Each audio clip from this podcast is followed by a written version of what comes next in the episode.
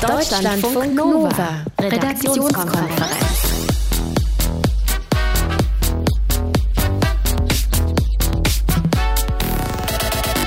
Endlich, wir haben es geschafft. Ich weiß, es war hart, aber wir sind durch.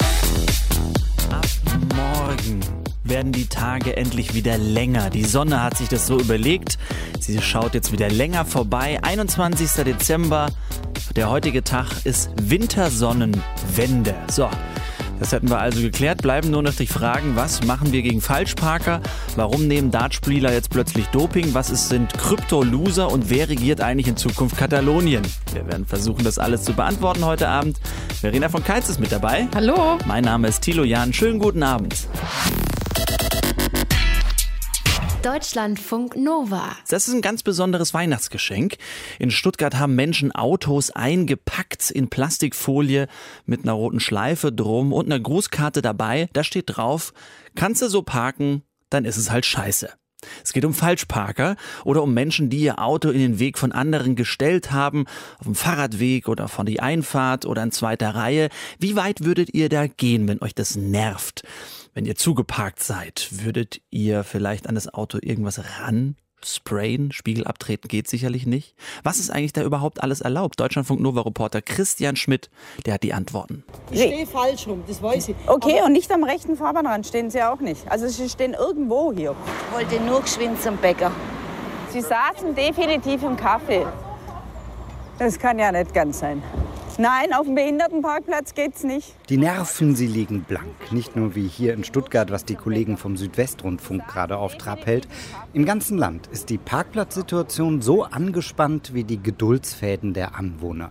In den Städten gibt es zu wenige Parkplätze für zu viele Autos. Mitarbeiter vom Ordnungsamt sind genervt. Karin Rath läuft täglich durch die Straßen Stuttgarts. Die Stadt vergibt 2000 Knöllchen jeden Tag. Zugenommen hat, dass äh, die Verkehrsteilnehmer verstärkt falsch parken. Und einfach, wenn wir dann in die Diskussion kommen, auch dann den guten Ton halt vergessen. Karin Rath läuft täglich sieben Kilometer auf der Suche nach Verstößen. Doch obwohl ihre Finger gekonnt über Knöllchendrucker und Digitalkamera huschen, sie wird nur einen Bruchteil der Falschparker ausfindig machen können. Und das wissen die natürlich und pokern. Weil sie sich einfach denken, so viele Politessen sind hier nicht unterwegs und dann kann ich auch mal falsch parken, ohne einen Parkschein zu lösen. Und gehen das Risiko dann einfach rein, sagen, okay, wenn ich im Monat vielleicht drei, vier Mal erwischt werde, dann stimmt meine Mischkalkulation, dann bin ich immer noch günstiger, als wenn ich hier jedes Mal einen Parkschein gelöst hätte. Wer unschuldig ist, werfe die erste Parkscheibe. Aber es macht das Leben in überfüllten Innenstädten natürlich wirklich ungemütlicher. Zugeparkte Fahrradwege, Staus, weil Leute in zweiter Reihe parken, Verstopfung. Das ist in Stuttgart so und in jeder anderen Stadt wie Berlin, Hamburg oder auch in Köln. Und manchmal gibt es dann ganz tolle Menschen, die sich da sogar noch nebeneinander stellen. Dann passt tatsächlich nicht mal mehr ein Kinderwagen durch. Und das ist natürlich sehr, sehr gefährlich und auch sehr einschränkend. Was dann aber tun? Auto in Geschenkpapier einwickeln wie in Stuttgart, Aufkleber drauf, Abschleppdienst rufen. Andreas Hölzel vom ADAC warnt vor solchem Aktionismus. Es könnte teuer werden. Es ist so, wenn ein Falschparker im, im normalen öffentlichen Verkehrsraum steht oder parkt, also auf der Fahrbahn oder auf dem Gehweg oder am Radweg, dann ist alleine die Polizei befugt, einen Abschleppwagen zu rufen und das Abschleppen zu veranlassen. Nur die Polizei. Wer also eigenmächtig einen Abschleppdienst ruft, muss den auch bezahlen. Und wer kreativ beklebt oder verpackt, der muss zumindest vorsichtig sein. Der Aufkleber muss, so ist die Regel, rückstandsfrei abzuziehen sein. Wenn nicht, kann Post vom Anwalt ins Haus flattern dann ist es strafbar. Aber wenn jetzt ein Auto beispielsweise so als Geschenk verpackt wird oder umwickelt wird und äh, dann sieht die Sache natürlich ganz anders aus. Gewaltfreie Kreativität im öffentlichen Raum wird belohnt mit Straffreiheit. Wer aber lieber in seinem stillen Kämmerlein auf Nummer sicher gehen will, für den gibt es Apps wie Wegeheld für iPhone und Android. Foto machen, Standort und ein bisschen Text dazu und alles wird direkt zum Ordnungsamt geschickt. Klingt ein bisschen wie heimlich petzen. Erfinder Heinrich Strößenreuter drückt das anders aus. Es geht so ein bisschen um die Idee der nachbarschaftlichen Konfliktlösung. Also auch dort, wenn jemand dauernd Lärm macht, dann spricht man nett und freundlich an, dann schickt man im Zettelchen vielleicht der Hausverwaltung Mail. Nichts anderes macht diese App. Ansprechen tun wir die Autofahrer oft, dann wird man meistens beschimpft. Wenn nicht sogar bedroht. Da ist es natürlich einfacher, aus dem Handgelenk ein Foto zu machen. Dann schlägt die App drei Denunziermethoden vor. Der Vorfall lässt sich entweder auf Facebook posten, auf Twitter oder direkt ans Ordnungsamt weiterleiten. Ob per App, per Aufkleber oder ein anonymes Zettelchen hinter einen Scheibenwischer geklemmt, das wollen allerdings selbst zugeparkte Kölner nicht. Ich finde sowas, glaube ich, sehr schwierig. Wenn sich äh, Bürger gegenseitig anschwärzen, bin ich da nicht so ein großer Freund von. Das kommt ja auf die Betrachtungsweise an. Wenn ich jetzt der Falschparker bin, ist es natürlich schlecht, wenn ich angeschwärzt werde. Ähm, wenn natürlich jemand so im Weg steht, dass ich nicht mehr wegkomme, dann ist es vielleicht ganz praktisch. Du fühlst dich gut, aber es wird wohl immer ein Katz-und-Maus-Spiel bleiben und jeder ist mal die Katze und mal die Maus. Jenna hat für mich den besten Grund gegen Selbstjustiz im Parkverkehr. Es hat was ein bisschen was vom Polizeistaat, das mag ich nicht. Früher war es doch auch so, dass die Leute in der Schule, die gepetzt haben, die gingen doch gar nicht, mit denen hat man nicht gespielt. Du fühlst dich gut, aber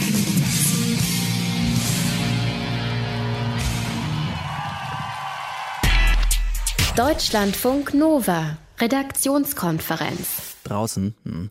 das ist schon lange dunkel. Nur heute wundert es irgendwie niemanden, denn heute war auch der kürzeste Tag in diesem Jahr, an diesem 21. Dezember. Wintersonnenwende und kalendarischer Winteranfang. Verena, wir schauen uns das noch ein bisschen an. Wie lange war denn genau hell ähm, das hängt davon ab, äh, wo du in Deutschland wohnst. Also weiter im Süden sind die Tage länger, im Norden kürzer, weil näher am Nordpol. Mhm. Wetter.de sagt, dass es in Oberstdorf, dem südlichsten Teil äh, Ort Deutschlands, acht Stunden und 25 Minuten hell war.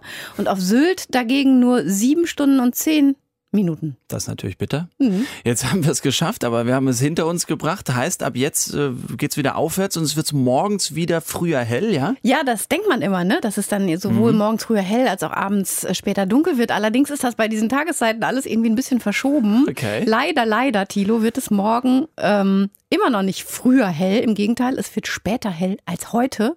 Das geht noch bis zum 1. Januar so, dass es tatsächlich später hell wird, also sozusagen die Nacht sich morgens ein bisschen verlängert. Dafür sind aber die Nachmittage länger.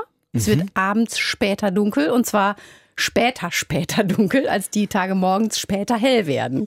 Und deshalb hast du dann eine Nettotageslänge, die wieder mehr Tageslicht ah. äh, in deinen Tag lässt. Der längste Abend mit der frühesten Dunkelheit, also wo es abends am frühesten dunkel wurde, das war übrigens schon am 11. Dezember. Warum? Woran liegt das? Das liegt daran, dass die Erde ja so eine komische Bahn beschreitet auf ihrem Weg um die Sonne herum. Also die Erde selber ist ein bisschen gekippt und dann bewegt sie sich auch noch auf einer sogenannten elliptischen Bahn um die Sonne herum, nicht auf einer kreisrunden und dadurch ist nicht alles symmetrisch und ordentlich, wie wir uns das gerne wünschen, auch mhm. nicht die Tageszeitenlänge und der Kalender. Also, wir halten fest, morgens länger schlafen, abends länger spazieren gehen.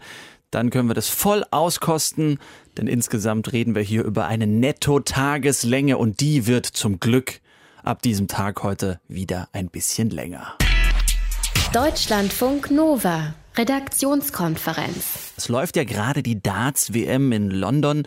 Für Deutschland läuft es auch da recht gut. Kevin Münch haben wir euch gestern vorgestellt, ähm, nachdem er erstmal den Doppel-Weltmeister rausgeworfen haben. Der steht jetzt in Runde zwei. Heute gibt's leider nicht so gute Nachrichten aus Deutschland, denn auch beim Darts könnte gedopt worden sein. Bei den German Masters im Juni, das ist das größte deutsche Turnier, da sind zwei Dartspieler wohl positiv getestet worden. Jetzt hat der Deutsche Dartsverband reagiert und verspricht schärfere Maßnahmen. Wir haben uns gefragt, was bringt denn Doping bitteschön in diesem Sport? Und wie wird er eigentlich gedopt? Klären wir das mit dem Sportmediziner Oliver Tobolski. Tobolski, grüß dich. Hallo, grüße dich auch. Wenn man erstmal an diesen Sport denkt, dann weiß man, okay, im Ausdauerbereich ist man da vermutlich nicht unterwegs. In welchen Bereichen würde denn Doping Sinn ergeben? Ja, tatsächlich sind das sicherlich keine Ausdauerathleten, die wie bei der Tour de France irgendwas brauchen, was ihre Ausdauerleistung verbessert, so sehen sie nicht aus. Es ist eher etwas, was das Erregungssystem dämpft, dass die zur Ruhe kommen, dass sie also den Stress ausschalten können. Da spielt zum Beispiel so ein Beta-Blocker eine Rolle. Das äh, Medikament hat die Möglichkeit, den Herzschlag zu dämpfen, das heißt den Puls runterzubringen und ich kann mich also sozusagen in eine ruhigere Situation versetzen. Okay, also Beta-Blocker halten wir schon mal fest, die, die drücken so ein bisschen die Aufregung. Mhm. Was, was ist noch vorstellbar? Äh, genau das Gegenteil, tatsächlich mich wach zu machen, um also aggressiv oder vielleicht fokussiert zu machen, also so die, der große Themenbereich der Psychostimulantien, um mich dann sehr fokussiert auf mein Ziel ausrichten zu lassen. Das wäre die andere Möglichkeit, die dem anderen natürlich total entgegensteht. Mhm. Wenn man jemand wach macht oder wenn sich jemand wach machen will, welche Substanzen werden da genommen? Ja, im Leistungssport ist, äh, das klingt so ein bisschen trivial, aber ist der Kokain äh, tatsächlich gar nicht so unverbreitet. Das macht aggressiv, wach, fokussiert. Das würde ich zu dieser Gruppe der Psychostimulantien zählen. Da gibt es noch andere Varianten, die auch medikamentös verabreicht werden, aber das spielt, das, diese Gruppe spielt da eine Rolle. Okay. Also Schärfung und Fokussierung, das ist mhm. wahrscheinlich das, was, was, was man braucht. Und gibt es da irgendwie noch was, die, das diesen Effekt bevorteilt? Nee, eigentlich sind es genau diese beiden Sachen. Auf der einen Seite muss ich mich abkoppeln vom Alltag oder von den äh, umliegenden äh, Reizen, die ich habe. Auf der anderen Seite muss ich mich eben sehr fokussieren auf das, was ich machen will, eben mein Ziel da erreichen mit den Dartspfeilen. Das wären die zwei Hauptgruppen, die mhm. da aus meiner Sicht eine Rolle spielen. Aber ist ja eigentlich doch komisch, oder? Das eine pusht einen hoch und das andere bringt einen runter. Kannst du ja gleich lassen, oder? Im Grunde ja. Es, ist, es gibt nichts Schlimmeres, als das eine mit dem anderen zu bekämpfen. Ich denke, da spielt beim Sportler die persönliche Vorliebe eine Rolle. Eben was, was braucht er mehr? Was kann er? Was bringt ihm mehr? Mhm. Ähm, beides zu nehmen ist tatsächlich völlig schwachsinnig. Aber diese Beruhigungsdinge, die, die hat man vermutlich auch in anderen Sportarten, wo es um Präzision geht, oder? Absolut. Äh, das kennen wir sicherlich auch aus dem Biathlon. Da kann man sich das noch besser vorstellen. Die Leute kommen aus der Maximalbelastung, Ausdauerbelastung, müssen dann in ganz kurzer Zeit versuchen, den Puls nach unten zu bringen, um ein gutes Schussergebnis abzuliefern. Hm. Und das spielt da sicherlich eine Rolle, ja. Hm. Aber die Substanzen, die wir jetzt nur so angedeutet haben, wobei du hast ja relativ explizit mal Kokain genannt, die sind hm. natürlich auf der verbotenen Liste, wa? Absolut. Schlimmer geht's nicht mehr. Die stehen auf jeder Liste und wenn man damit erwischt wird, ist man raus. Ja. Gina Lückenkämper, diese 100-Meter-Läuferin, die erstmals unter 11 Sekunden ge äh, geblieben ist, die hat ja zum Beispiel mal an einem neuen Voltblock mit der Zunge gele geleckt, bevor es losging. Ne? Das, ich meine, jetzt steht das so gelesen, Ja, das steht nicht auf der Dopingliste. Äh, ja. Hm. Könnte man so einem Dartspieler natürlich auch mal irgendwie wie sagen. Ne? Vielleicht können wir es ihm empfehlen. Ich weiß nicht, ob es hilft. Ja. bei der Darts-WM in London, halten wir fest, ist es noch kein Thema. Aber bei den German Masters, da sollen zwei Finalisten wohl positiv positiv auf Doping getestet worden sein. Jetzt überlegt der Deutsche Verband eine Anti-Doping-Kommission einzusetzen. Über Doping im Dartsport habe ich gesprochen mit dem Sportmediziner Oliver Tobolski. Schönen Abend dir. Tschüss. Danke sehr, gleichfalls. Tschüss. Deutschlandfunk Nova. Redaktionskonferenz. Katalonien stimmt heute über ein neues Parlament ab. Das alte wurde im Oktober von der spanischen Zentralregierung in Madrid abgesetzt. Jetzt sollen also 5,5 Millionen Wahlberechtigte in Katalonien entscheiden, wer es in Zukunft richten soll und ob Katalonien wie bisher sich abspalten möchte oder auf Spanien zugehen möchte. Bis 20 Uhr sind die Wahllokale noch geöffnet. Die Beteiligung ist wohl, wenn man das so richtig liest, alles etwas größer. Sprechen wir drüber mit unserem Korrespondenten in Spanien, mit Oliver Neuroth in Barcelona. Grüß dich, Oliver. Hallo, Tilo. Wie ist denn der heutige Wahltag bisher verlaufen?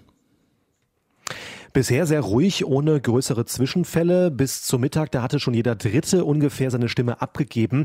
Das ist ein bisschen weniger gewesen als bei der letzten Regionalwahl in Katalonien vor zwei Jahren. Aber damals war es eben auch klassisch ein Sonntag, an dem gewählt wurde. Jetzt an einem Donnerstag arbeiten natürlich die meisten tagsüber. Das heißt, es wird erwartet, dass jetzt in der letzten guten Stunde, die die Wahllokale noch auf sind, viele dorthin strömen und äh, noch auf den letzten Drücker sozusagen abstimmen. Denn den Eindruck hatte ich heute Vormittag, als ich an zwei Wahllokalen Wahlen war. Viele Bürger sind wirklich, ihnen ist wirklich klar, dass es um was geht, dass es eine wichtige Wahl ist, das was auf dem Spiel steht, nämlich die Zukunft ihrer Region. Deshalb halte ich diese anvisierten 80 Prozent Wahlbeteiligung, die Experten sagen, am Ende des Tages für tatsächlich realistisch. Ah ja. Schauen wir noch mal ganz kurz rein. Prognosen sind vermutlich etwas schwieriger äh, heute. Was sagen denn bisher die Umfragen zum Ergebnis? Also die Umfragen, die sagen ein Kopf-an-Kopf-Rennen voraus zwischen dem Block der Unabhängigkeitsparteien und den Parteien, die Spanien zusammenhalten wollen. Je nach Umfrage kommt die eine oder eben die andere Seite auf eine ganz, ganz knappe Mehrheit an Parlamentssitzen, wobei auch schon jetzt klar ist, selbst wenn die eine oder die andere Seite die Mehrheit holen sollte, einige der Parteien in diesen Blöcken sind nicht wirklich gut aufeinander zu sprechen. Also Kopf an Kopf rennen, was die Umfragen vorhersagen. Der abgesetzte Regionalpräsident Puigdemont, der ist weiterhin ja in Belgien und der Ex-Vizepräsident Uriol Junqueras ist weiterhin auch im Gefängnis. Wie haben die beiden denn aus der Ferne versucht, Stimmen für sich zu gewinnen? Ja, ganz geschickt würde ich sagen. Also Puigdemont ist ein Medienprofi, der war ja früher auch Journalist, bevor er Bürgermeister erstmal in der Stadt hier wurde und dann Regionalpräsident. Der weiß also, wie man sich in Szene setzt und hat von Brüssel aus eigentlich täglich ja, Wahlkampf gemacht. Er hat äh, getwittert, bis äh, das Handy wahrscheinlich geglüht hat. Er hat Pressekonferenzen gegeben. Er hat äh, immer wieder Statements in die Welt gesetzt oder nach Katalonien geschickt und äh, seine Partei damit unterstützen wollen. Herr Junqueras im Gefängnis in U-Haft hatte es ein bisschen schwieriger. Der hatte ja kein Handy zur Hand und keine äh, ja, Fernsehsender, die er mal kurz einladen konnte. Der hatte pro Monat zehn Telefonate frei als U-Häftling. Und er hat tatsächlich diese Telefonate teilweise genutzt, um sich bei Radiosendern dann einzuwählen und Interviews zu geben. Ganz kuriose Sache. Also dieser Wahlkampf, der war wirklich schräg und äh, absolut nicht so, wie man ihn aus Deutschland normalerweise kennt. Mhm. Und eine spannende Spitzenkandidatin gibt es auch noch von der wirtschaftsliberalen Partei Ciudadanos, Ines Arimades. Die hat sich wohl erst vor sieben Jahren für Politik so richtig interessiert. Was ist ihre Geschichte und was will sie eigentlich? Ja, das ist ganz spannend. Die kommt eigentlich gar nicht aus Katalonien, die kommt aus Südspanien, aus Andalusien, ist mit 18 hier hingekommen nach Katalonien, ist eine sehr, sehr schlaue Frau, äh, die eben sehr wirtschaftsliberal denkt. Und ihr Argument war immer, Spanien muss bei Katalonien bleiben, beziehungsweise umgekehrt wegen auch der Wirtschaft. Mehr als 3000 Firmen haben ja schon ihren Kopf, ihren Sitz verlegt aus Katalonien heraus, äh, wegen der Angst vor der Abspaltung, was dann passieren würde. Also Arbeitsplätze sind schon abgewandert aus Katalonien. Das war so von Ines Arimadas der Hauptgrund zu sagen, Leute, das kann doch so nicht funktionieren. Wir mhm. müssen da was gegen tun. Und ähm, ja, sie ist auch sagen viele, eine sehr hübsche Person, also sprich jemand, den man wirklich gut nach vorne in die erste Reihe stellen kann, der quasi gut Wahlkampf machen kann. Sie ist sehr schlau, sehr redegewandt und äh, einfach eine neue Politikergeneration. Was passiert denn eigentlich, wenn die Unabhängigkeitsbefürworter gewinnen? Ist da schon irgendwie was zu hören? Werden die hart gegen die spanische Regierung vorgehen? Das ist die große Frage. Also Sie haben im Wahlkampf versprochen, dass Sie Ihr Projekt weiter vorantreiben wollen. Das heißt die Abspaltung von Spanien.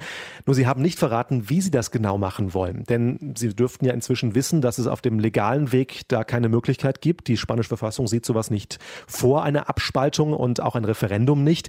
Das heißt, Sie sind bisher die Antwort schuldig geblieben, wie Sie diesen Prozess weiter vorantreiben wollen und wie energisch Sie das auch machen wollen. Ich könnte mir vorstellen, dass Sie inzwischen wissen, dass es nicht so einfach ist und umschwenken darauf, um zu sagen, gut, dann versuchen wir mehr Autonomierechte für unsere Region zu erreichen. Vielleicht geht es in die Richtung. Auf jeden Fall will man Dialog mit Madrid, mit der Zentralregierung, aber über die Abspaltung, glaube ich, lässt sich da weiterhin nicht verhandeln. Hm, Katalonien wählt heute ein neues Regionalparlament. Die Wahllokale sind noch bis 20 Uhr geöffnet.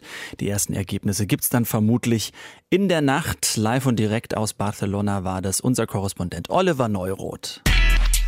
Deutschlandfunk Nova, Redaktionskonferenz. Gestern, da haben wir ja eine herzerwärmende Meldung von dem Mädchen aus Texas euch erzählt. Die hat dem Weihnachtsmann geschrieben, sie möchte nur einen Ball, was zu essen und eine Decke.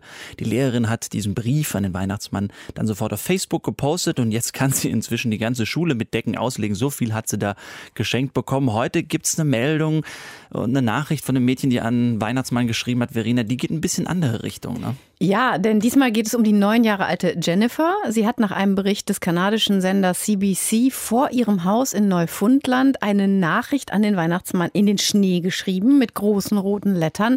Und da ist dann zu lesen, Santa, stop here, leave presents, Take Brother. Der arme Bruder soll mitgenommen werden. Ja. Klare Anweisung, ne? Ja, der Weihnachtsmann, der muss nicht lange überlegen, was von ihm hier erwartet wird. Und äh, es gibt auch noch ein Video, was auf der Seite steht von dem Sender.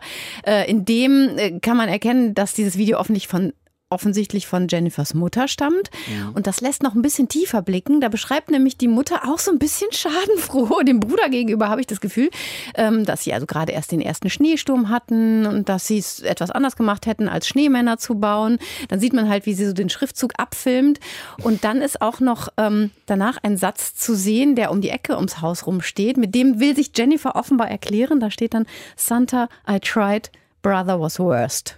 Also der Bruder war einfach so schlimm, sie so konnte ihn nicht ertragen. Deswegen bitte schon zum Tausch anbieten. Die Frage ist wirklich, also ich meine, der Bruder kann wahrscheinlich nicht mehr schlafen, oder? Nach, nach dem, was da alles passiert. Ja, wer weiß. Also ähm, in dem äh, äh Bericht hört man aber zumindest, dass der Bruder, der ist 13 Jahre alt, okay. dass er das mit das ziemlicher Gelassenheit äh, nimmt. Ja. Allerdings unterschlagen jetzt auch die Journalisten von CBC nicht eine gewisse Schadenfreude. Sie schreiben nämlich, na mal abwarten, was passiert am 24., wenn Santa durch den Chimney, durch den Schornstein kommt? Man kann dem doch nicht, wenn du 13 bist, dann glaubst du doch vielleicht wirklich noch, dass der da rund. Also wobei, Meinst du mit 13? 13 weiß es eigentlich Tilo, nicht mehr. Ja, okay, gut. Was hast du mit 13 gedacht? Kommt der gar nicht am Sonntag?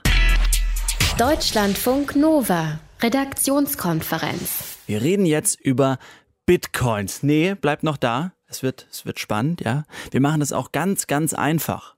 Also nochmal, wir reden über Bitcoins und über. So.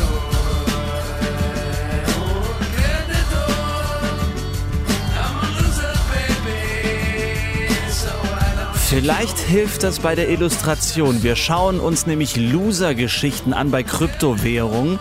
Also diejenigen, die Bitcoins verloren haben, Festplatte weggeworfen, Bitcoins waren da noch drauf. Ups, von solchen Geschichten gibt es nämlich ganz schön viele im Netz und Verena hat sich ein paar angeschaut. Was sind das für Geschichten? Also man kann eigentlich äh, ein bisschen zusammenfassen, das sind Geschichten in der digitalen Variante von Schlüssel vom Schließfach mit Gold verloren oder den Koffer mit Geld versehentlich zum Sperrmüll gestellt, weil man dachte, da sind nur alte Socken drin.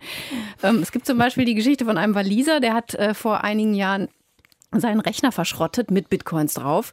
Und irgendwann ist ihm aufgegangen, oh, oh, oh, shit, shit, shit. Und jetzt versucht er seit mehreren Jahren, den irgendwie auf der örtlichen Müllkippe zu finden. Oh nein. Und er ist nicht der Einzige, dem sowas passiert ist. Deshalb gibt es inzwischen auch eine Seite, wo sich Leute ausheulen können. Oh My Coins heißt die. Und da teilen Krypto-Loser ihre Geschichten, wie Zeit Online beschreibt, in einer Art digitalen Gruppentherapie. Okay, das heißt, es sind oft Geschichten, wo Dusseligkeit mit dabei ist. Oder? Ja, zum Teil. Also einer hat sein Smartphone formatiert, auf dem die Bitcoins gespeichert waren, ohne vorher ein Backup zu machen. Kann auch mit anderen Dingen passieren, was weh tut. Ähm, da sind jetzt natürlich auch die Bitcoins weg. Ein anderer hat ein extra kniffliges Passwort für seine digitalen Bitcoin-Börsen kreiert. Äh, auch anders als seine normalen Passwörter und dann hat er sich nicht aufgeschrieben. Das ist ein schwerer Fehler, ne? Ja, und jetzt kommt er nicht mehr an die Bitcoins ran.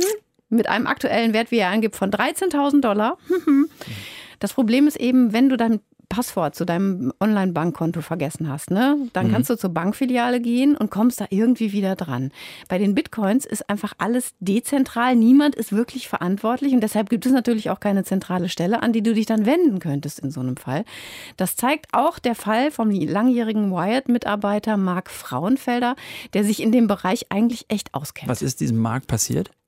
Der wollte eigentlich alles ganz richtig machen. Der hatte 7,4 Bitcoins und hat sich dafür eine Art, also Anfang 2016 hat er die gekauft, wert mhm. ungefähr 3000 Dollar, hat sich eine Art Tresorstick gekauft, der als besonders sichere Aufbewahrungsmöglichkeit gilt. Mhm. Und äh, dann hat er sich auch richtig informiert über alles. Und dieser Stick, der hat zum einen eine achtstellige, einen achtstelligen Zahlenpin, mit dem er geschützt ist. Und für den Fall, dass du den Pin vergisst, kreiert dieser Stick beim Aktivieren eine Wieder, einen Wiederherstellungscode aus 24 zufälligen Wörtern. Marc Frauenfelder hat sich auch ordentlich diese 24 Wörter auf einen orangefarbenen Zettel, wie er selber beschreibt, geschrieben, in die Schublade gelegt. Dann hat er aber im März dieses Jahres eine Flugreise angetreten und dachte, hm, vielleicht besser, wenn ich das jemand anders auch gebe und hat es seiner Tochter unter das Kissen gelegt, die war nämlich gerade nicht zu Hause, für den Fall, dass das Flugzeug abstürzt. Und dann kam er wieder von seiner Reise und es stellte sich raus, dass die Putzfrau den oh. Zettel weggeschmissen hat. Oh nein, das ist eine bittere ja, und Geschichte. dann kommt noch dazu, ja. dass er den Zahlenpin, dass der ihm nicht mehr eingefallen ist. Hm. Den hat er nirgendwo aufgeschrieben und dann hat er monatelang versucht, das Ding zu hacken. Und ja, es lohnt sich wirklich sehr, diese Geschichte zu lesen. Ich löse sie noch nicht auf, ob er es geschafft hat, wieder an das Geld ranzukommen. Für Wired hat er sie aufgeschrieben. Okay. Äh, ist er ein Loser, würdest du sagen? Nee, ich würde sagen, er ist kein Loser. Anders als die, äh, die sich ärgern zum Beispiel, dass sie die Bitcoins einfach zu früh ausgegeben haben. Hm. Wie auch ein Eintrag auf Oh My Coins beschreibt, da hat jemand im Jahr 2009 10.000 Bitcoins in Pizza investiert. Und heute hätten die einen Wert von fast 170 Millionen Dollar. Kannst du dein Leben lang Pizza von essen. Der Bitcoin-Hype macht auch eine Menge Leute zu Krypto-Losern. Die Geschichten findet ihr unter anderem auf der Seite Oh My Coins. Deutschlandfunk Nova. Redaktionskonferenz. Heute hat die UN-Vollversammlung über eine Jerusalem-Resolution abgestimmt. Es ging um die Hauptstadtfrage in Israel. Die USA, das wisst ihr, erkennen Jerusalem ja als Hauptstadt Israels an und die UN ärgert das, hat am Montag darüber abstimmen lassen im Sicherheitsrat. Daraufhin hat die, haben die USA Veto eingelegt. Das ähm, haben sich die Vereinten Nationen dann wiederum nicht bieten lassen und haben deshalb heute eine außerordentliche Abstimmung in der UN-Vollversammlung gestartet. Thorsten Teichmann ist unser Korrespondent in Washington. Zuvor war er einige Jahre Korrespondent in Tel Aviv, also beste Bedingungen für einen Überblick. Thorsten, das Ergebnis, es ist erstmal nicht einstimmig, aber es gibt ein Ergebnis, ne? Richtig, aber damit hat auch keiner gerechnet, dass es einstimmig wird. Es gab ja diese Abstimmung im Sicherheitsrat, das hattest du erwähnt. Dort war es wirklich so, dass nur die USA die Resolution von Ägypten blockiert haben. Alle anderen Mitglieder des Sicherheitsrats, ständige und nicht ständige Mitglieder, hatten dafür gestimmt. Und jetzt von den 193 Staaten in der Vollversammlung haben neun dagegen gestimmt, 39, 35 Länder haben sich enthalten und alle anderen haben für die Resolution gestimmt, nämlich, dass die einseitige Anerkennung durch die USA nicht rechtens ist und dass vorher geklärt werden muss, wie es weitergeht mit Palästinensern und Israelis, bevor der Status von Jerusalem geklärt ist. Jetzt haben die USA auch ordentlich Druck gemacht, auch angekündigt, die finanziellen Mittel der Länder ähm, zu kürzen, die sich gegen sie aufstemmen. Jetzt sagst du, neun waren dagegen, 35 haben sich enthalten. Hat dieser Druck denn irgendwas bewirkt? Ich glaube das nicht, aber es ist doch ein erstaunliches Verhalten, dass sich eine Supermacht wie die USA dahinstellt und sagt, wir zählen mit und schreiben Namen auf und sagen dann, ob wir euch noch weiter unterstützen. Zu den Ländern, die gegen die Resolution gestimmt haben, gehören natürlich die USA, auch Israel, klar, aber dann noch einige Inselstaaten. Deutschland hat für die Resolution gestimmt und ich glaube nicht, dass es jetzt Konsequenzen für Deutschland geben wird aus, dieser Abst aus diesem Abstimmungsverhalten heraus.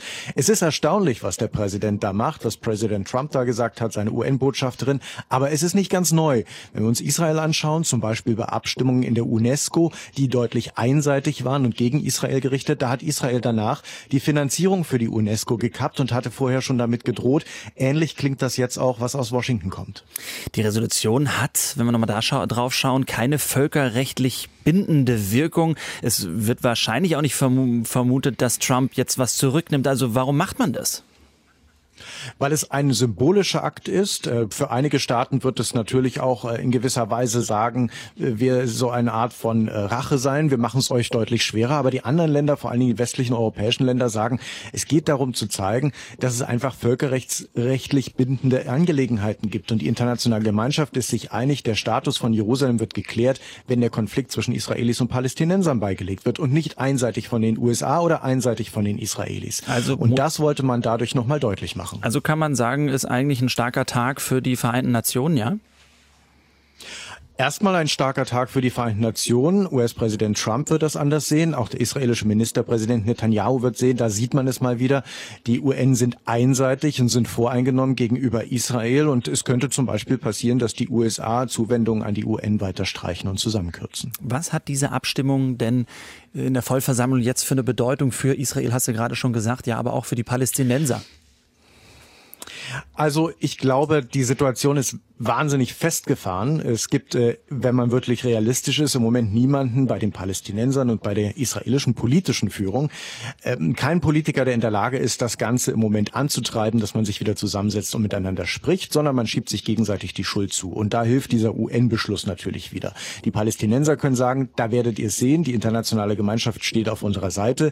Die Israelis habe ich gerade schon angedeutet, nicht alle, aber zumindest die politische Führung und Ministerpräsident Netanyahu wird sagen, die Welt ist voreingenommen, sie stellt sich gegen uns und nur die Amerikaner und ein paar Inselstaaten sind unsere wahren Verbündeten. Es wird daraus nicht wirklich etwas Konstruktives entstehen. Es wird nicht wirklich weitergehen mit Gesprächen oder ein Ansatzpunkt, sondern ich fürchte eher, dass die Situation verfahren und verhärtet ist. Die UN-Vollversammlung hat mit deutlicher Mehrheit die US-Entscheidung zur Anerkennung Jerusalems als israelische Hauptstadt verurteilt. Thorsten Teichmann war das, unser Korrespondent in Washington mit Informationen dazu.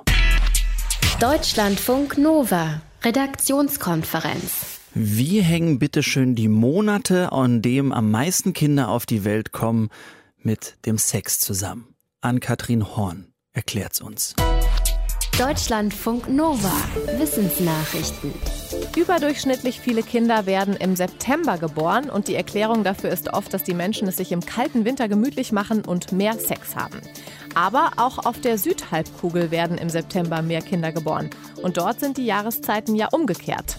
Forscher aus den USA und Portugal stellen jetzt eine neue Theorie auf. Sie meinen, dass es nicht am Winter liegt, dass Menschen mehr Sex haben, sondern an freien Tagen. Sie haben Internetsuchanfragen und Twitter-Posts ausgewertet und festgestellt, dass Menschen an den Feiertagen stärker an Sex interessiert sind. Christlich geprägte Gesellschaften zeigten auf beiden Erdhalbkugeln vor allem rund um Weihnachten mehr Interesse an Sex. Muslimisch geprägte Gesellschaften vor allem rund um das Fest des Fastenbrechens nach dem Ramadan. Die Forscher stellten fest, etwa neun Monate nach diesen Festen wurden mehr Kinder geboren. Sie gehen davon aus, dass der Geburtenboom nichts Biologisches ist, sondern eher etwas Kulturelles. Also dass er nicht von Jahreszeiten abhängt, sondern von Feiertagen. Fußbodenheizungen gab es offenbar auch im Mittelalter. Archäologen haben in der Mainzer Johanneskirche, die im frühen Mittelalter ein Dom war, ein strahlenförmiges Kanalsystem freigelegt. Darüber berichtet der SWR. Mit dem System konnte laut den Archäologen der Boden der Kirche mit warmem Wasser aufgeheizt werden. Sie schätzen, dass die Fußbodenheizung etwa 1300 Jahre alt ist. Die Forscher meinen, der Fund zeige, dass die Kirche damals eine sehr große Bedeutung gehabt haben muss. Wie die Mainzer Johanneskirche in Zukunft genutzt wird, ist noch unklar. Im Moment finden dort nur Ausgrabungen statt. Die wurden zum Großteil aus Kirchensteuern finanziert. Es ist nicht das erste Mal, dass in sehr alten Bauwerken Fußbodenheizungen gefunden werden. Auch reiche Römer hatten Bodenheizsysteme in ihren Villen eingebaut. Briten schreiben wohl lieber Textnachrichten, als persönlich miteinander zu sprechen. Ein britisches Vergleichsportal hat 2000 Familien dazu befragt, wie viele und welche Nachrichten sie sich gegenseitig übers Handy schicken. Demnach verschickten die Briten pro Jahr im Schnitt mehr als 10.000 Textnachrichten, allein an die Menschen, die mit ihnen unter einem Dach leben. Auf Platz 1 schafft es der Satz Ich liebe dich. Danach kommen Essen ist fertig, kannst du mir eine Tasse Tee bringen, kannst du den Fernseher leiser machen und was gibt's zum Abendessen. 16 Prozent der Familien gaben an, dass sie sich mit Handynachrichten besser Gehör verschaffen können als im persönlichen Gespräch und dass sie helfen, Streit zu vermeiden. Jede vierte Familie sagte, Kommunikation über Textnachrichten sei einfach lustig. Deutschlandfunk Nova. Die NASA hat heute bekannt gegeben, dass sie zum Mond fliegen möchte. Na gut, erstmal nichts Besonderes. Es handelt sich aber um einen Mond, auf dem bisher noch keiner so richtig war. Den Saturnmond Titan. Hm? Der Planet Saturn, der hat ja so seinen eigenen Mond, der um ihn rumkreist. Und weil der so groß ist, dieser Mond, hat man ihn nach dem Göttergeschlecht Titan benannt. So viel bekomme ich selbst noch hin. Für alles Weitere brauchen wir jetzt den Astrophysiker Michael Büker. Grüß dich, Michael. Hallo, schönen guten Abend. Wird die Menschheit bald auf Titan leben? Naja, wir selbst vielleicht nicht, aber Titan ist einer der wenigen Orte, die uns sehr interessieren, weil es dort Leben geben könnte. Der Mond hat im Gegensatz zu den meisten anderen eine Atmosphäre. Es gibt dort sehr viele komplexe organische, chemische Verbindungen und ähm, das könnten die Bausteine für Leben sein und deswegen möchte man dort genau nachschauen. Diese Atmosphäre, die du da ansprichst, ist das auch schon das Besondere dieses Monds? Ja, es ist einmal die Atmosphäre. Sie hat ungefähr so viel Druck wie die Atmosphäre auf der Erde. Das ist zum Beispiel ein großer Unterschied zum Mars. Auf dem Mars ist die Atmosphäre und damit die Luft sehr dünn. Und auf Titan gibt es relativ viel. Die Atmosphäre besteht zu einem großen Teil aus Stickstoff. Das ist ähnlich zu unserer Atmosphäre. Und ansonsten gibt es ähm, viele, wie gesagt, chemische Verbindungen, die Leben begünstigen könnten. Kann man sagen, wie warm, wie kalt es da oben ist? Wie lange Tage dort auf dem Mond ablaufen? Also ein Tag auf Titan dauert acht Tage auf der Erde und es ist irrsinnig kalt. Es bewegt sich um minus 200 Grad und ähm, das bedeutet, dass wir flüssiges Methan auf der Oberfläche haben und der Untergrund sozusagen das Gestein, auf dem Flüsse und Seen rumschwappen, das ist aus Wassereis. Also ein ganz bemerkenswerter Ort. Wie will denn die NASA dort hoch? Äh, ich habe irgendwas von der ersten Drohnenmission gelesen. Ja, genau. Man ist mit einer europäischen äh, Sonde namens Huygens ist man dort schon einmal gelandet vor ungefähr zehn Jahren und äh, man hat dabei eben festgestellt, dass die Atmosphäre relativ dicht ist und jetzt möchte man zum ersten Mal eine Drohne dort landen lassen. Das Besondere ist, dass man eben die dichte Atmosphäre dort dafür nutzen kann. Eine Drohne auf einem anderen Himmelskörper hat es so noch nicht gegeben und das besonders Spannende an dieser Methode wäre, dass man nach der sicheren Landung den Ort nochmal wechseln kann und selbst verschiedene Stellen auf diesem Mond, die einige Kilometer voneinander entfernt sind, besuchen kann und verschiedene Messungen machen. Das wäre ein großes Glück für die Forschung. Kommt man zum Saturnmond Titan denn schneller hoch als zum Mars? Nein, es dauert etwas länger, weil der Saturn äh, deutlich weiter von der Sonne weg ist. Das kommt ein bisschen darauf an, wie man seine Rakete baut und wie sparsam äh, man das Ganze anlegt. Es ist äh, eine, eine Affäre von fünf bis zehn Jahren ungefähr dorthin zu kommen. Die NASA sagt jetzt auch, es sind spannende Untersuchungen, die einige der größten Fragen unseres Sonnensystems beantworten wollen. Welche denn? Naja, da ist zum Beispiel die Frage, wie an anderen Orten neben der Erde Leben entstanden sein könnte oder ob es das tatsächlich gibt. Und ähm, da möchte man sich eben die Himmelskörper anschauen, wo ein paar von den Voraussetzungen gegeben sind, die bei uns auf der Erde zum Beispiel begünstigt haben, dass sich Leben gebildet hat. Das ist zum einen eine Atmosphäre, das ist ein einigermaßen stabiler Tagesrhythmus, das ist komplexe äh, organische Chemie und das sind auch solche Sachen wie Wärme und die ist im Inneren von Titan äh, vorhanden. Im Kern dieses Mondes gibt es ähm, sehr viel Wärmeenergie und man vermutet sogar flüssiges Wasser im Inneren von Titan. So, Titan ist jetzt aber nicht das Einzige, was die NASA sich gerne anschauen will. Sie möchte nämlich auch dort oben zum Kometen Churi. Den haben wir vielleicht noch grob in Erinnerung. Die Sonde Rosetta hat damals ja zehn Jahre gebraucht, um auf den Kometen zu treffen. Geht das jetzt beim zweiten Mal vielleicht ein bisschen flotter? Ja, das kommt darauf an, ob diese Mission bewilligt wird und wie man sich den Flugplan dann aussucht. Bei Rosetta hat es ungefähr zehn Jahre gedauert, weil man einen sehr sparsamen, sehr ausgefuchsten Flugplan gewählt hat, wo die Sonde mehrmals zum Beispiel an der Erde vorbeigeflogen ist und sich sozusagen einen Anschub geholt hat. Dafür hat man dann Raketentreibstoff gespart. Das ist immer was, was man in der Raumfahrt gerne macht. Also je nachdem, wie die NASA sich das aussucht, könnte das nächstes Mal schneller gehen oder ebenso auch fünf bis zehn Jahre dauern. Und was will die NASA da genau beim Kometen Churi sich anschauen? Ja, das Spannende, und das äh, würde ich der NASA auch hoch anrechnen, ist, äh, sie werden ja, nachdem die Rosetta-Mission dort auch schon den Lander Philae abgesetzt hat, äh, die europäischen Missionen nicht die ersten sein. Aber sie werden zu einem Kometen fliegen, wenn sie das machen, den man inzwischen sehr gut kennt. Man weiß, was man dort für eine Schwerkraft zu erwarten hat. Man weiß, welche Beschaffenheit der Boden hat. Man weiß, wo man vielleicht Proben nehmen könnte. Und das sind alles hervorragende Voraussetzungen dafür, ein bisschen was, woraus dieser Komet besteht, zurück zur Erde zu bringen und dann durch alle Labors zu schicken, die einem so einfällt und in alle Geräte zu stecken, die man hier so rumstehen hat. Das wäre ein Traum für die Forschung. Wie läuft es denn eigentlich generell bei der NASA ab? Ähm, schaut man sich da irgendwie die Monde, die Planeten eben an, die besonders spektakulär sind? Oder darf jeder Mitarbeiter mal sagen, du, ich glaube, wir sollten mal da hochfliegen?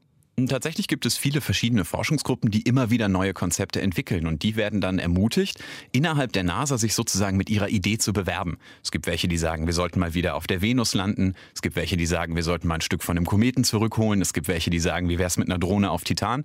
Das durchläuft viele sehr, sehr langwierige Verfahren, in denen geprüft wird, ob das Ganze technisch machbar ist, gut zu finanzieren. Und die besten dieser Vorschläge fliegen dann am Ende auch. Wie wäre eine Drohne auf Titan? Hat man jetzt bei der NASA gesagt und hat damit ein neues Ziel für Raum Raumfahrtmission Mitte der 2020er Jahre festgelegt. Außerdem wollen sich die US-Wissenschaftler der NASA den Kometen Churi mal ein bisschen genauer anschauen. Erklärt hat uns das alles der Astrophysiker Michael Büker. Das Gespräch haben wir vor der Sendung aufgezeichnet. Deutschlandfunk Nova, Redaktionskonferenz. Der Karlsruher Schlossplatz mit seinen Weihnachtsständen und seiner Eisbahn in der Mitte soll wohl das Anschlagsziel von Dashbar W gewesen sein. Der hochgradig Terrorverdächtige wurde gestern festgenommen, nachdem er lange und intensiv beschattet wurde. Heute wurde der Haftbefehl gegen ihn durchgesetzt. Ich habe darüber mit Deutschlandfunk Nova Sicherheitsexperten Gerwald Herter gesprochen, wollte von ihm wissen, was genau bislang über diesen Fall bekannt ist. Also Beamte eines Sondereinsatzkommandos haben den 29-Jährigen gestern festgenommen. Er gilt schon sehr lange als Gefährder. Seine Wohnung wurde durchsucht. Heute wurde dem Ermittlungsrichter am Bundesgerichtshof vorgeführt. Ergebnis, er bleibt in Untersuchungshaft und die Bundesanwaltschaft wirft ihm vor, die Mitgliedschaft in einer ausländischen terroristischen Vereinigung, die Verbreitung von Propagandamaterial, zum Beispiel Videos, Ausbildung von Teilnehmern einer Chatgruppe, zum Beispiel auch zur Verschleierung von IP-Adressen. Außerdem, und das war wohl entscheidend für die Festnahme, er soll einen Anschlag erwogen haben, und zwar auf den von dir schon genannten Karlsruher Schlossplatz. Im August soll er sich da bereits umgeschaut haben und im September hat er sich um einen Job als Paketzusteller beworben, bei zwei Firmen allerdings erfolglos. Die Polizei glaubt, dass er das gemacht hat, um so in den Besitz eines Lieferwagens zu kommen und so Anschläge verüben zu können. Aber dieser Terrorverdächtige, der war schon sehr, sehr lang ähm, in den Ermittlungen oder im Visier der Ermittler? Der war sehr lang im Visier der Ermittler, der wurde observiert. Sein Telefon wurde abgehört und es gab, und das ist ungewöhnlich, weil der Aufwand sehr hoch ist, einen großen Lauschangriff. Das heißt, die Wohnung war verwandt von ihm. Das heißt, die Polizei weiß vieles über ihn, weiß ganz genau, wie er sich geäußert hat. Äh, Dashbavé ist in Freiburg geboren, hat den irakischen Vater. Er muss sich vor einigen Jahren radikalisiert haben, war bei Koran-Verteilaktionen dabei. Ist dann in den Irak gereist, hat sich dort offenbar dem IS angeschlossen und in den letzten Wochen hat er angeblich darüber gesprochen, dass er sich Waffen besorgen mhm. wollte. Die Behörden äußern sich in diesem Fall, ja, wie will man sagen, ein bisschen vorsichtig. Warum ist das so? Ja, ich habe die Pressemitteilung der Bundesanwaltschaft von gestern Abend extra nochmal mitgebracht und da steht ein interessanter Satz. Nach den bisherigen Erkenntnissen hat er erwogen, unter anderem mit einem Kraftfahrzeug einen Anschlag auf die Stände rund um die Eisfläche auf dem Karlsruher Schlossplatz zu begehen. Mhm. Also er hat das erwogen. Und das lässt darauf schließen, es gab keinen konkreten Plan. Mhm. Der hatte also nicht äh, sich das schon aufgeschrieben, wie er das machen wollte. Es war auch der Zeitpunkt offenbar nicht ganz klar. Das ist anders als in anderen Fällen, wo dann vorbereitet wird mit Sprengstoff und so weiter. Da ist die große Frage natürlich auch, ähm, wie gehen jetzt eigentlich ähm, dann die Ermittler weiter? Ne? Also, oder für was wird er auch verantwortlich gemacht? Denn es kam ja zu keiner Tat. Genau, aber das steht zumindest in der Anklage drin. Ich glaube, man hat sich deswegen auch so vorsichtig geäußert, weil in den letzten Wochen im Zusammenhang mit Festnahmen, mit Ermittlungen ja immer wieder von geplanten Anschlägen auf Weihnachtsmärkten die Rede war. In zwei Fällen, Essen und Potsdam, war das zumindest voreilig. In Essen gab es gar keine Haftbefehle durch die Generalstaatsanwaltschaft Frankfurt und in Potsdam war es eine Erpressung, hm. die mit diesem äh, Paket, Paket hm. mit dieser Paketbombe da zusammenhing. Also auch von daher ist man vorsichtig, nicht, dass man äh, von vornherein etwas sagt, was sich dann eben nicht bestätigt. Aber zu deiner Frage, wie es jetzt weitergeht, äh, Daschbavé bleibt in Haft. Er wird sich wohl mit Anwälten äh, beraten. Und die Polizei, das LKA Baden-Württemberg, wird auswerten, was bei der Hausdurchsuchung beschlagnahmt wurde. Außerdem wird man natürlich die Mitschnitte von den Telefonaten und der Abhöraktion auswerten und irgendwann wird dann Anklage erhoben werden. Der Haftbefehl gegen den Terrorverdächtigen Dachspar W. wurde heute durchgesetzt. Der Verdächtige soll einen Anschlag in Karlsruhe geplant haben, so die Bundesanwaltschaft. Informationen waren das von Gerwald Hertha für Deutschlandfunk Nova. Deutschlandfunk Nova, Redaktionskonferenz. Und? Wie ist es so? Voll cool. Nein, ich mag ja das total gern, weil also die Stützen finde ich immer so schön, weil es dann so schön rauf und runter geht. Sagt Bayerns stellvertretende Ministerpräsidentin Ilse Aigner war heute mit dabei bei einer Premiere. Eine neue Seilbahn hoch auf Deutschlands höchsten Berg. Die Seilbahn war, Seilbahn war drei Jahre lang geplant. Jetzt fährt sie also da hoch. Verena ist, wir haben, müssen festhalten, sieht schön aus. Ja, ja sieht wunderschön aus. Äh, das ist so eine Art Glaskäfig, ne? diese neue Seilbahn. Du hast einen super Blick. Äh, passierst dann unter anderem diese 127 Meter hohe Stütze, von der Ilse Aigner auch gerade sprach, dass es so schön wackelt. Ja. Ähm, also die höchste Stütze, die es gibt mhm. äh, für so eine Seilbahn. Und du hast wirklich einen weiten, weiten Blick. Und es passen 580 Leute da rein, nicht auf einmal, sondern innerhalb von einer Stunde mhm. kann diese Seilbahn, ohne dass jemand warten muss, 580 Leute da das ist schon mal, das, das ist schon ordentlich. Auf jeden Fall. Das muss man natürlich Ding. auch mögen, wenn man dann irgendwie so über dem Abgrund rum, rumschaut. Wobei der Boden ist nicht aus Glas. Ne? Der Boden ist eigentlich. Äh nee, der Boden nicht, aber das geht schon ganz schön tief runter mit den Fenstern bis halt zum Boden. Und ich wüsste nicht, wie ich mich da fühle, so in 127 Meter. Gibt es noch irgendwas, was wir über diese Bahn wissen müssen? Also welchen Superlativ sie noch? Also sie ist ähm, Bericht? besonders lang, weltweit längstes freies Spannfeld mit 3213 Metern. Also wenn sie von unten losfährt, bis sie nach oben angekommen ist, ist das eine Länge, die ja. sie zu überwinden hat. Zugspitze, da fährt sie hoch. Was habe ich gesagt? Schau ins Land oder was? Was? Ich weiß auch nicht. Ich habe nicht zugehört. Die fährt auf die Zugspitze hoch. Und wenn ihr euch jetzt fragt, ist sie denn nur für Skifahrer oder nicht, dann sagt euch Sigrid Meyerhofer von den Bergbahnen aus Garmisch-Partenkirchen, nee, nee, das ist eine Zukunftsvision. Mit Sicherheit. Wir haben ja gehört, der Wintertourismus wird sich immer weiter nach oben zurückziehen. Aber es ist ja auch jetzt schon so, dass sogar im Winter die Hälfte der Besucher gar keine Skier dabei hat. Also die wollen einfach die Aussicht genießen, wollen gut essen Roding, also es gibt ja mittlerweile verschiedene Angebote auch für Nicht-Skifahrer. Und deswegen bin ich mir sicher, dass das eine ganz wichtige Zukunftsinvestition ist für den Tourismus. Also, geht nicht nur um Skifahren, Hochfahren, gucken, runterfahren. Kann man. Und, und zwar fährt man da hoch auf die Zugspitze. Hätten wir das auch geklärt. Das war die Redaktionskonferenz für heute. Wir verabschieden uns mit der Seilbahn. Die steigen wir erstmal nicht ein, weil in Köln führt die eigentlich nie auf die andere Seite mm. rüber. Wir, wir, sind morgen wieder für euch da. Verena von Keitz und Thilo Jan. Bis dahin. Gut. Tschüss. Deutschlandfunk Nova. Redaktionskonferenz. Montag bis Freitag ab 18.15 Uhr. Mehr auf deutschlandfunknova.de.